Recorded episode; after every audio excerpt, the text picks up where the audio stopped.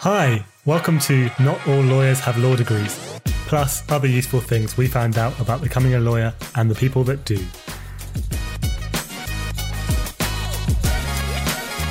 Hi, I'm Kush Amlani. I'm a competition and regulatory lawyer in BBC Legal. Welcome to our first episode of Not All Lawyers Career Changes, a new mini series where we're looking at changing careers into the law. I remember at law school studying alongside people who had come from different careers and switched into law, and thinking when they would answer a question in class or talk about careers that they brought a whole other perspective that hadn't occurred to me or the students like me who had come straight from uni. We just didn't have the same life experience. And seeing them bring that breadth of knowledge to their studies gave me the sense that my world was actually quite small by comparison. But changing careers when you're already working is a huge step and a massive challenge. Today I'm with Mukhtiar Singh, who's an employment law barrister and social mobility campaigner at Garden Court Chambers. He had a successful career for 20 years as a police detective before starting at the bar at 40 and becoming an advocate in employment tribunals, but it took him some time to get there. I would say that I didn't know what I wanted to do for a living until I was 35. I left school when I was 16 I'd worked since primary school age. I'd worked on a farm, paper rounds, working in restaurants, cleaning dishes, etc. So work's pretty much a way of life.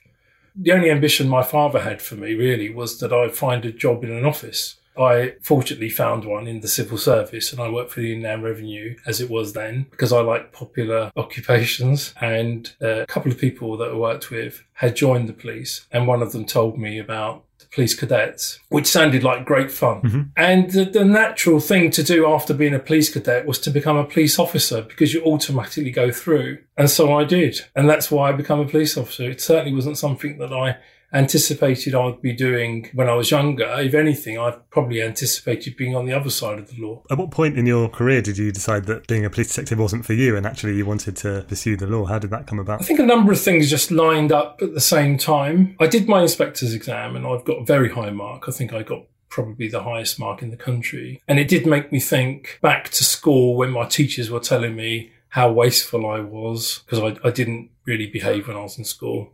But it did make me think that perhaps intellectually I do have some strengths and perhaps it's not being used to its best ability. And I picked up a law book, a colleague of mine, he brought in a law book and it was a revision book on administrative law. And I just picked it up and I just really enjoyed reading it. I absolutely loved it. I loved I love the politics side of it, but I also love the the fact that there was no answers to things, and they were just you know, you're looking for to solve problems through arguments. I just thought it was fantastic, and so I thought, yeah, law is for me. Also, upon reflection, I'm quite an independent person, and that's not necessarily a, a good trait to have in an organisation such as the police. And also, as strange as it seems, I used to read obituaries and be very impressed by people that have had two careers. Mm-hmm. And I thought, well, you know, I've had a pretty good career here. I'm doing all right. I've done all right. Banged up a few crooks, looked after a few victims, enjoyed it, been quite successful. Wouldn't it be great to be good at something else? And so all, all those things really made me decide I'm going, I'm to study law. And almost straight away after st- starting to study law, particularly when people started to say it's too hard to get to, get to the bar, become a solicitor. I knew the bar was for me. You seem to really enjoy the challenge, and I mean, when you say about picking up an admin law textbook and really, really enjoying it, that tells me that you really like the difficult stuff because that wasn't my first reaction to administrative law, I have to say. But I also wondered, obviously, you talked about studying when you were younger compared to studying when you were later on, and your approach sounds like it was very different. What changed in you? Completely different approach to school. In school, it, I, I, was I was so wasteful and disrespectful of education and learning, and the opposites of tr- the opposite was true. And I think that happens when you get older. You you become a lot more focus. It's important to remember I made a lot of sacrifices, and in fact, the family made a lot of sacrifices. When you decide to study, there's the financial sacrifice, but also time because you're still working full time. So all your spare time is for studying. You, you, you don't want to make those kind of commitments and sacrifices and have that kind of impact on your family life if, if you're not really focused on. And so you just have that focus. My eldest was born just as I started studying. Yeah, that definitely resonates. And I, I do think studying later on in life, you have much more appreciation of kind of how valuable the time is, I suppose. But I mean, to juggle a full time job doing what you were doing, plus studying full time, plus you know, having a newborn child sounds like it was basically having three jobs rather than even two at the same time. I mean, how did you manage that at the time? Oh, and I would say four four jobs as well because I did actually get involved with a, charity as well, and just to, to add, add more things to, to the mix. And, and, and but as you go towards the end of your legal studies, then you're starting to think about pupillage, and that is almost a fifth job then to try and apply for pupillage. I think one of the most important things to do when you're planning is to just strip away things that aren't helping you with your objectives. Now, I loved sport and I, and I still love sport and I love cricket and I used to watch cricket and there's always a test match on somewhere across the world. And it's such a dist- and I love it. I still love it, but I don't watch it now. And but things have to go. I ended my subscription with Sky Sports. Sadly, should, I should say to the BBC. Uh, uh, you know, obviously, other sports providers are out there. You can still listen to TMS. Yeah, yeah I still do actually. Um, sometimes. So things like that have to go, and you have to be really ruthless with your time and things like your holidays, your lunch breaks, you just have to manage those to study. So I used to get up about five in the morning. I used to think that early at the time, but I get up early now anyway.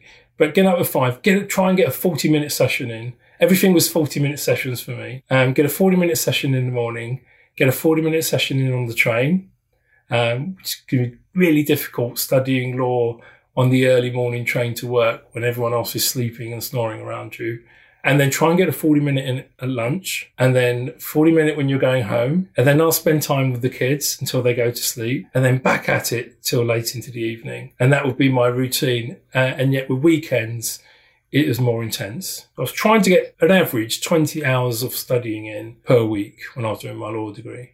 Yeah, I mean, that's amazing that you managed to squeeze it in. Did you feel like it was a risk that you were taking by making these sacrifices and edging towards a career in law? I wasn't that confident that I would do well in law. I wasn't that confident that I'll be successful in the degree. I think many of us suffer from imposter syndrome and we query whether we are bright enough to do things or good enough to do things. So there was that risk that at the end of all this, I would not succeed, not pass my law degree. In many ways, you dumb down in the police. Your vocabulary goes down, for, it, for instance. And that was a real challenge studying law and I, and I, and I hear this from a lot of students that come and shadow with me is that they're you know they're worried they won't be able to understand words that lawyers use etc. So I started a vocabulary book, you know, something that probably my law teacher in school told me to do. You know, I did that in my late 30s and I started writing a vocabulary book of common words that were coming up that I didn't know what they mean. still still happens. so it was it really is entering into the the unknown. The thing that made me less concerned about the risk was how much I was enjoying it. Despite being you know, really tired at times, whenever I got stuck into the books, I was really enjoying it. It's interesting because I suppose it's probably a bit of a cliche that a police detective might become a criminal barrister, but I noticed that obviously you do employment and, and commercial. Did you know at that point that that's what you wanted to do? I definitely wanted to do employment and I did have an interest in public law. In my first year applying for pupillage, I wasn't successful. I came very close, got to final interviews and waiting lists, etc. But I didn't get there my success was, if you want to call it success, well, I call it success. Getting interviews is a success. Was more in employment firms. And so the next year I expanded it a little bit in terms of my areas I was interested in, but it included employment. But in the third year, and this is advice from someone in the University of Law where I was studying, to use my police experience mm-hmm. to try and get my foot in the door. So I then started applying to more common law type chambers and demonstrating an interest in crime. How genuine that interest in crime was, I would say I can't remember now. However, where I did start my pupillage, they did a criminal pupillage. So loads of advocacy, loads of criminal work. It was fantastic. It was great grounding, great experience for the bar, but it wasn't an area I wanted to go into. So I, I, came away from that quite quickly. And how did you find the process of getting a pupillage more generally as someone who came into the law later in life? Did you find that your experience was valued from you know, having another career? Because I think from the point of view as a solicitor, often when you've come across people in law firms, I think partners and recruiters seem to really value people with skills from other careers, whether they've been a scientist or worked in the music industry or been a soldier. I've met people in kind of all sorts of careers. It seems to be sort of an asset. And I wondered if it's the same at the bar. Do people see it that way? Perhaps now they're seeing it more in that way. But when I was applying for pupillage, and there, there are a few of us around who are career changers. I tended to find when I was looking at chambers that it would be unusual for people to be coming as a career change. There, there, might be some people who've done maybe, you know, five years, maybe a little bit longer doing something and, and, and coming across. But someone who in effect would be 40 joining the bar was and probably it still remains quite rare. And how did you feel in that situation? I felt that my chances were low. I felt my chances were low Uh, some, I think, were intrigued yeah. and called me in. But also, I think objectively, probably wasn't a bad applicant as well. But ultimately, it's whether you're prepared to take a risk with someone who's different. I think more and more chambers are, are looking to do that. But someone gave me some great advice, and that was try and apply to chambers that are taking on more than one pupil because they, they might just play safe with one and they might just take a punt with you. But the thing that turned it for me, and I had, I think I it must have done 50 applications, loads of second round interviews. I think I was on four or five waiting lists, so I knew I was close. But in my third year, my, my outlook just completely changed. It reminded me of an interview you and I were talking about that you did in one of your previous episodes. My outlook just changed in interview. And whilst I got less interviews, for I don't know what reason. I only got three interviews, but I got through them all. How did your outlook change? What do you mean? Because I think you're referring to the episode with Vaibhav where he talked about make sure you find the right firm for you in terms of law firms and how it was a, a very much a two way street and you had to interview them as much as they were interviewing you and you would only really fit in if you found the firm that matched your values. And I think he's just so spot on. So rather than applying for pupillage or applying for whatever job you're doing, thinking you've got to be like them and show them how you would fit into them. Just be yourself, be comfortable with yourself, and then you'll find the right chambers. You'll find the right job. And I was much more relaxed about whether I got uh, pupillage or not. I, w- I was much more philosophical. My father had passed away not that long ago, which I think helped to focus on what's important in life. And I thought, well, you know, if I don't get pupillage, it's not really the end of the world. And this is who I am. I think I'm all right. I think I'll be pretty good at being a barrister. If if they want me, then fine. And I, so all, my nerves completely went as well. So I didn't have nerves during those interviews at all. And that confidence, displaying confidence is really important in advocacy. And that's generally what you're looking for during a pupillage interview. But have you always kind of been quite confident? Has that been quite a natural thing, or did you have to work on it, particularly when you're in the bar at an unfamiliar environment? In my outlook on life, I'm confident. As you can see, I'm, I'm a Sikh and I take my faith seriously. I, I would say, in broad terms, in life, there's nothing to worry about. Everything happens for a reason. And you may or may not want to try and work out the reasons. It's not that necessary, but you just got to go with it and be uh, internally optimistic and confident in yourself and be humble in that there are greater things going on around us. And uh, once you're confident enough to think, well, you know what, whatever happens in life, it's all good, then that in itself gives you confidence as a person, as an individual. That's not to say I don't get nervous. I'm, I, I get nervous doing these types of interviews. I was nervous before this. I get really nervous talking in schools. I find that's a really tough crowd. I get nervous in court. But overall, the bigger picture is much further than the talk to the school, whether I can peel a certain case or look, looking at someone else's skeleton and thinking, wow, they're so much better than me.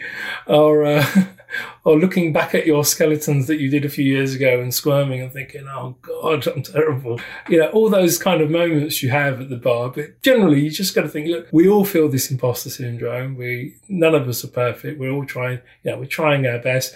Let's not be harsh on ourselves. Okay. So we're nervous.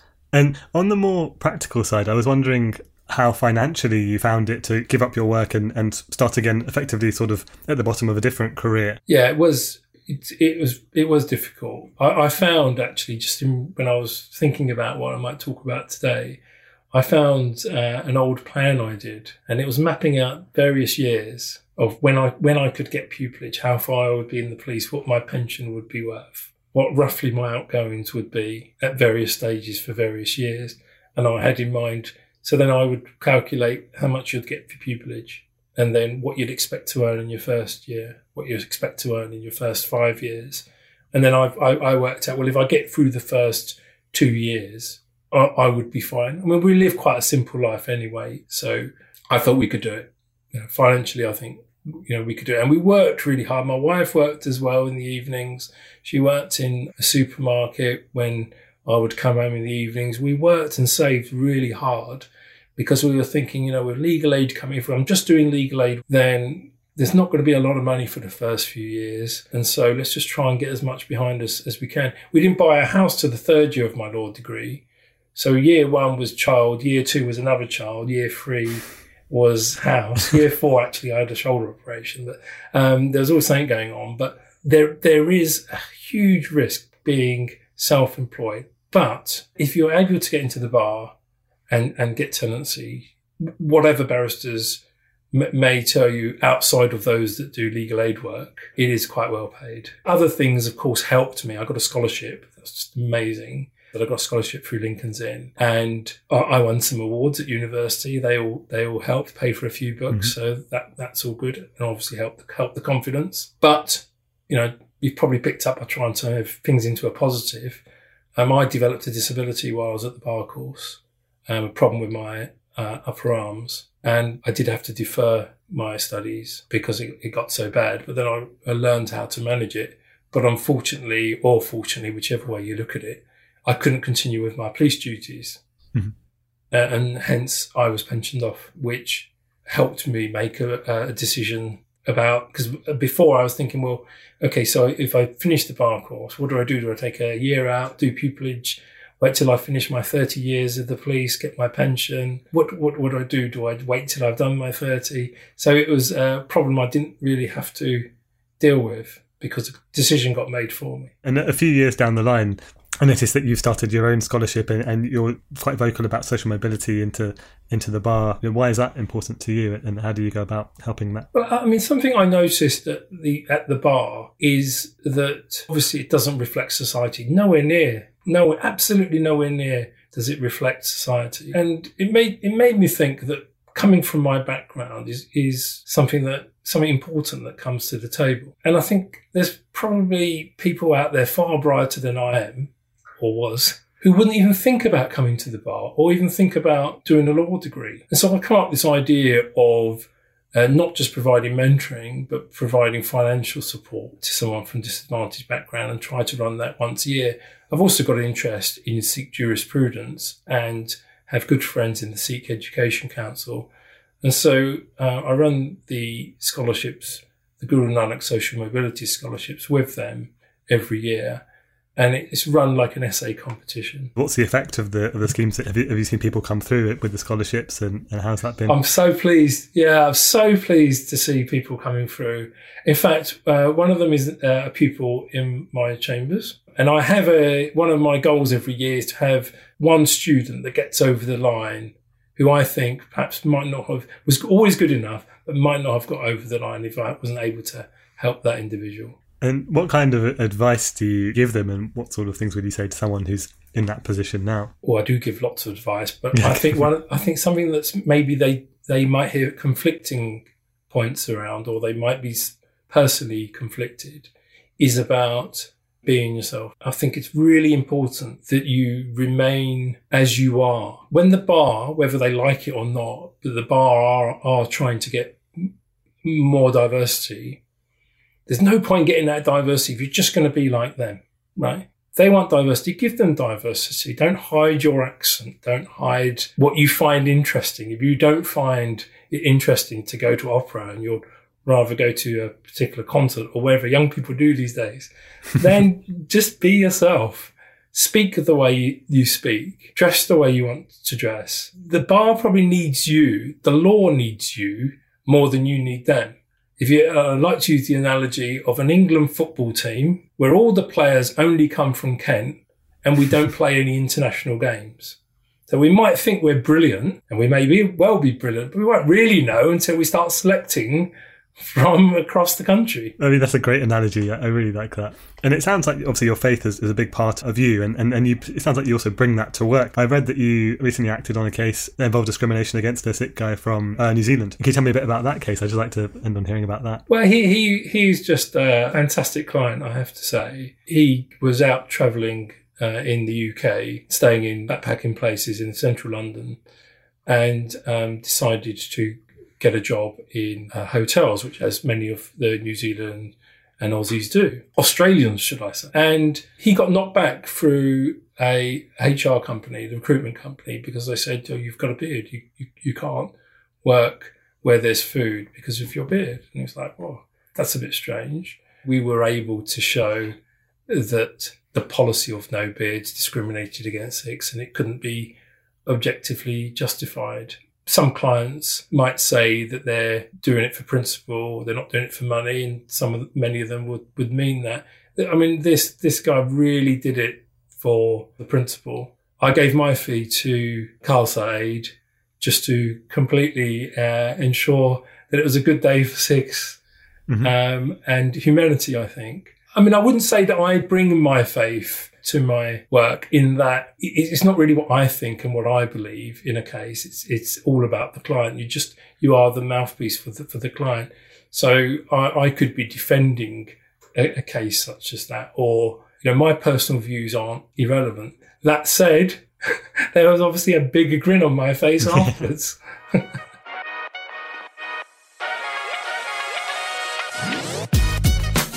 that was barrister Mukhtiar Singh. And now I'm with trainee solicitor and BBC Legal, Joanna Pryor. Hi, Joanna. Hello. And you have a particular interest in career changes, don't you? Do you want to tell us where you've come from? Yes, absolutely. So I have been a BBC journalist.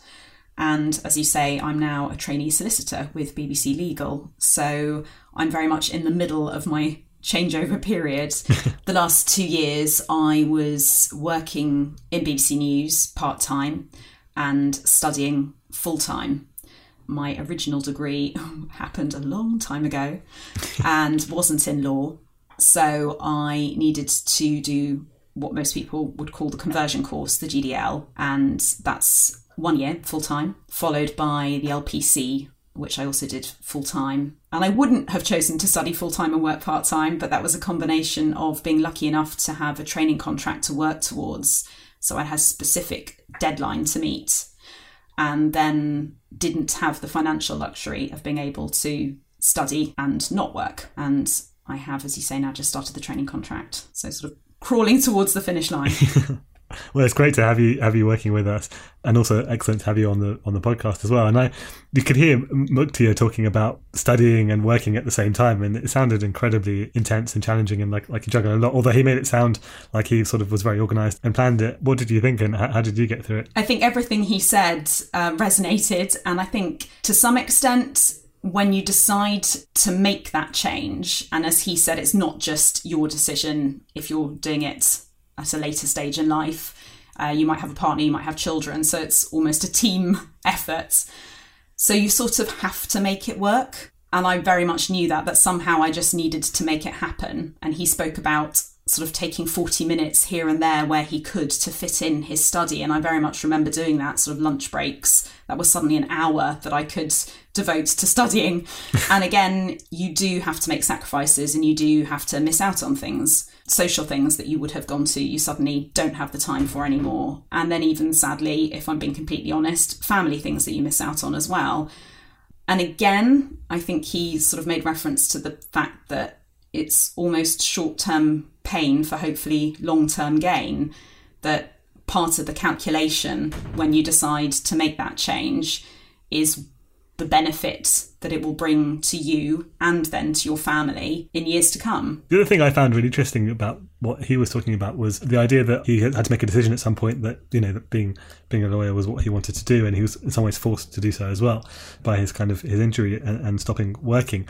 But starting at the bottom at a different career, having you know done really well at another career, um, I think is, is a really interesting and really brave. It seems like a really brave decision to make. Brave or foolish? um, yeah, I mean, again, as he said, there were people who said to him, you know, it'll be too difficult, don't. And that sort of gave him the drive to go and do it. I think I experienced a little bit of that. People, when I first sort of started talking about applying for training contracts and what that would mean in terms of the studying and qualifications I'd have to cram in in that short period, some people did react, well, that's not really something you can do right now. You know you have two small children.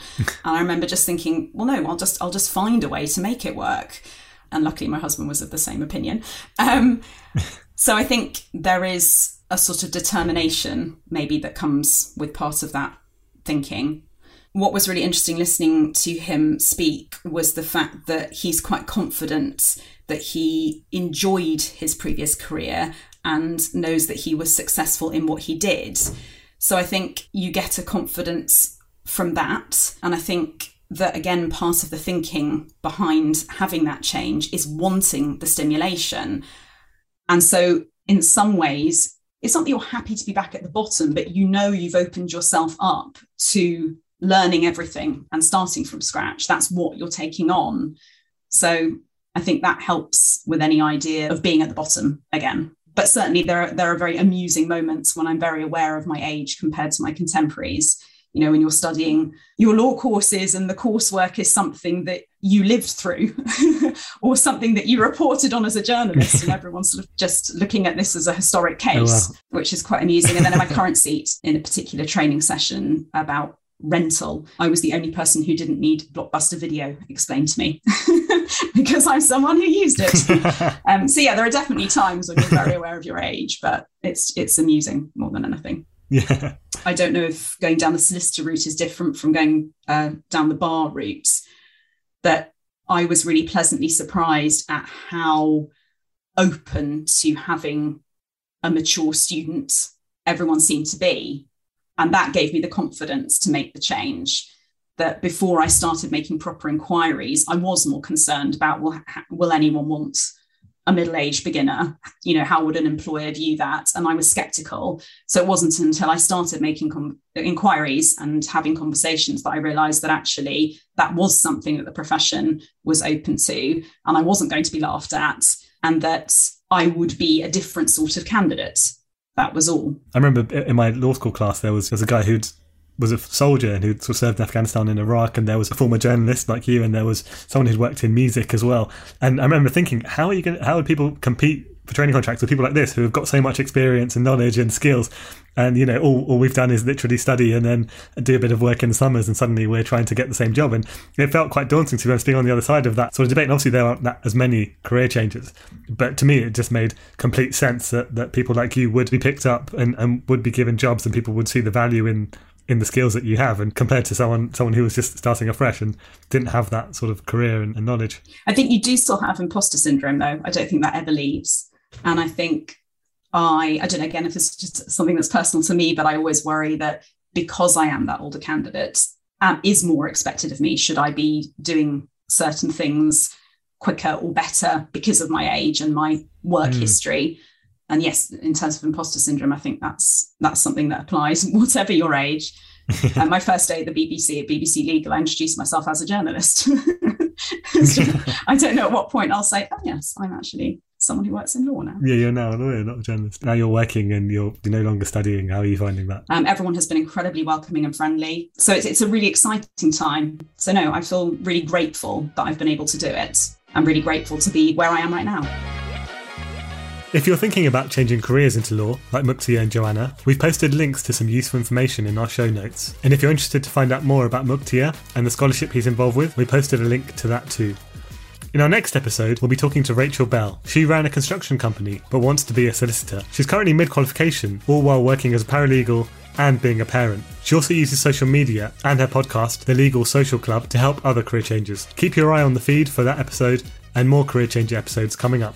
You can find more episodes on Apple, Spotify, Acast, and everywhere you find good podcasts. Make sure to like, review, and subscribe so you don't miss out on new episodes. And get in touch on Instagram. Just search Not All Lawyers Pod and use the hashtag Not All Lawyers. This has been Not All Lawyers from the BBC Legal team.